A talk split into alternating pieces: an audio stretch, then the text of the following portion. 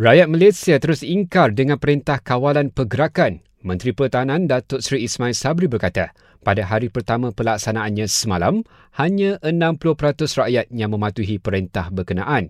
Susulan itu, tindakan tegas undang-undang mungkin digunakan jika masih ramai yang berdegil. Dan saya percaya kalau pematuhan ini masih tidak meningkat, saya percaya akhirnya pihak polis terpaksa menggunakan undang-undang ya, yang dan mengenakan tindakan yang lebih tegas lagi. Dalam pada itu, pelajar IPT digesa terus tinggal di asrama sepanjang tempoh perintah kawalan pergerakan. Datuk Seri Ismail Sabri berkata mereka tidak perlu bimbang kerana akan diberi kemudahan termasuk untuk mendapatkan makanan.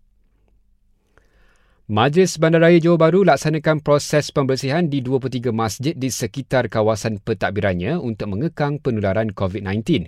Katanya kerja-kerja sanitasi telah dimulakan semalam dan akan berakhir hujung bulan ini. Bayaran bantuan bulanan Jabatan Kebajikan Masyarakat bagi bulan April disegerakan pada 25 Mac ini susulan pelaksanaan Perintah Kawalan Pergerakan. Persidangan Dewan Undangan Negeri Terengganu ke-14 yang bakal berlangsung 23 Mac ini akan diteruskan namun dipendekkan tempohnya.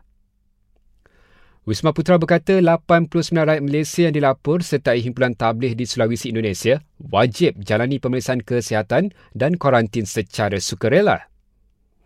Dan akhir sekali, China hantar 12 pakar perubatan serta lebih 17 tan peralatan perubatan ke Itali untuk membantu negara itu memerangi COVID-19.